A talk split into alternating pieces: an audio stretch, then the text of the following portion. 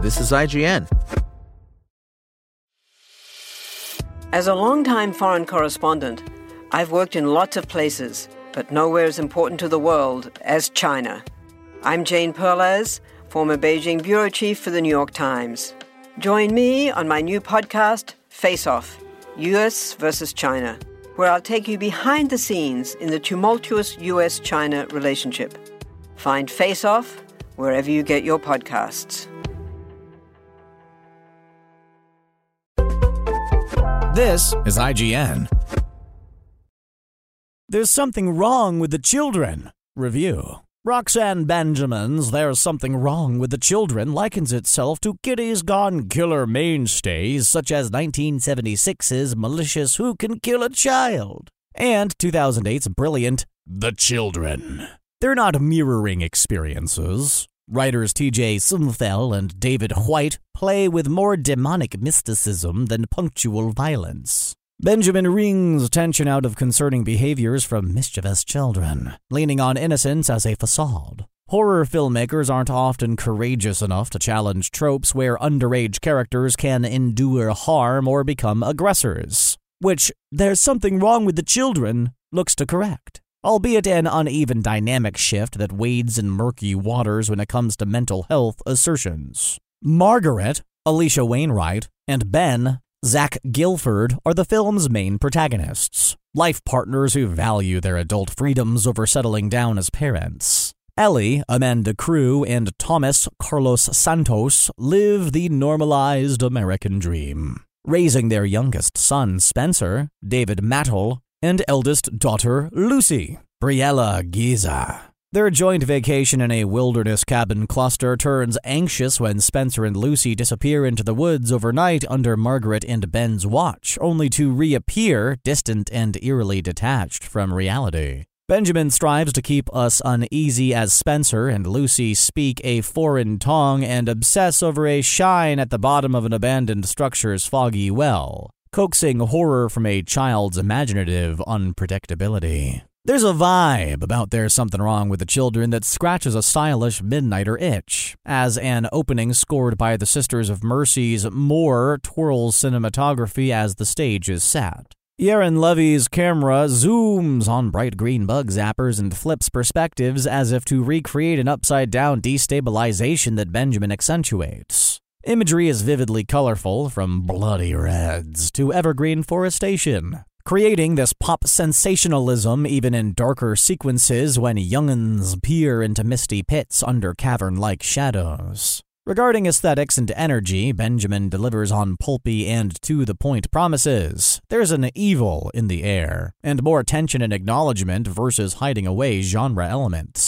There's Something Wrong with the Children relies on paired character chemistry, which hits and misses with a favorable average. Gilford and Wainwright provoke giggles as stoned hippie vagabonds trail off serious pregnancy conversations into woodland fairy weed banter. Crew and Santos tiptoe around landmines as a husband and wife still searching for relationship normalcy after their head-first dive into parenthood, spiking tension with pushy or snide remarks in each other's direction. Then there are Mattle and Guiza, manipulative little jackals who sell their possession overtones as the suspected villains Benjamin entrusts to keep audiences guessing despite their devious sections. Both pipsqueak actors understand the assignment, whether smiling these ominous grins while blood drips from their noses or driving wedges between bickering adults predetermined to trust children blindly, especially when maternal and paternal instincts kick into overdrive.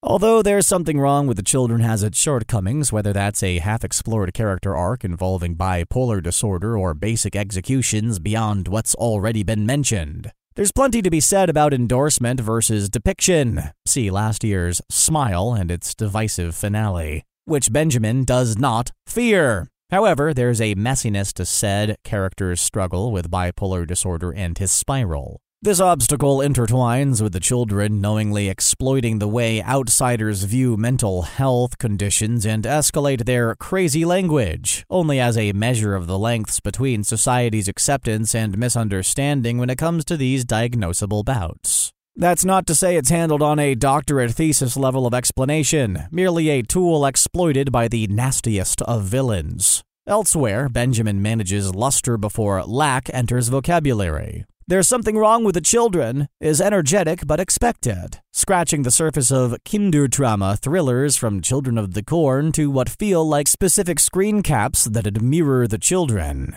Mattle and Gleeza are creepier than radioactive cafeteria lunches, yet horror scenarios aren't fantasized past dangerous hide and seek gamesmanship or antics that feel like getting away with literal murder. Benjamin's vision is the anchor that steadies a rockin' but ultimately rocky ship, granting safe passage despite a bumpier ride. The verdict. There's something wrong with the children warms like a campfire tale about parental domestication and bastard offspring mutated by a folkloric twist. Roxanne Benjamin churns out a generational chiller that weaponizes age anointed innocence with a fun but fierce focus. Actors orchestrate suspense in unison while the nightmare rolls into frame, with the spotlight steadied on David Mattle and Briella Gleeza as they incite havoc with everything from bug covered snack chips to playing pretend with venomous intentions. Benjamin's working hard to keep sometimes rigid mechanics well oiled, and despite some murky messaging, it all comes together with a culmination of death, creature shadows, and enough intensity to reward the title's question with a devastating payoff. Spoken Layer. Want to learn how you can make smarter decisions with your money? Well, I've got the podcast for you. I'm Sean Pyles, and I host NerdWallet's Smart Money Podcast. Our show features our team of nerds, personal finance experts in credit cards, banking, investing, and more. And they'll help you make the most of your money while cutting through the clutter and misinformation in today's world of personal finance.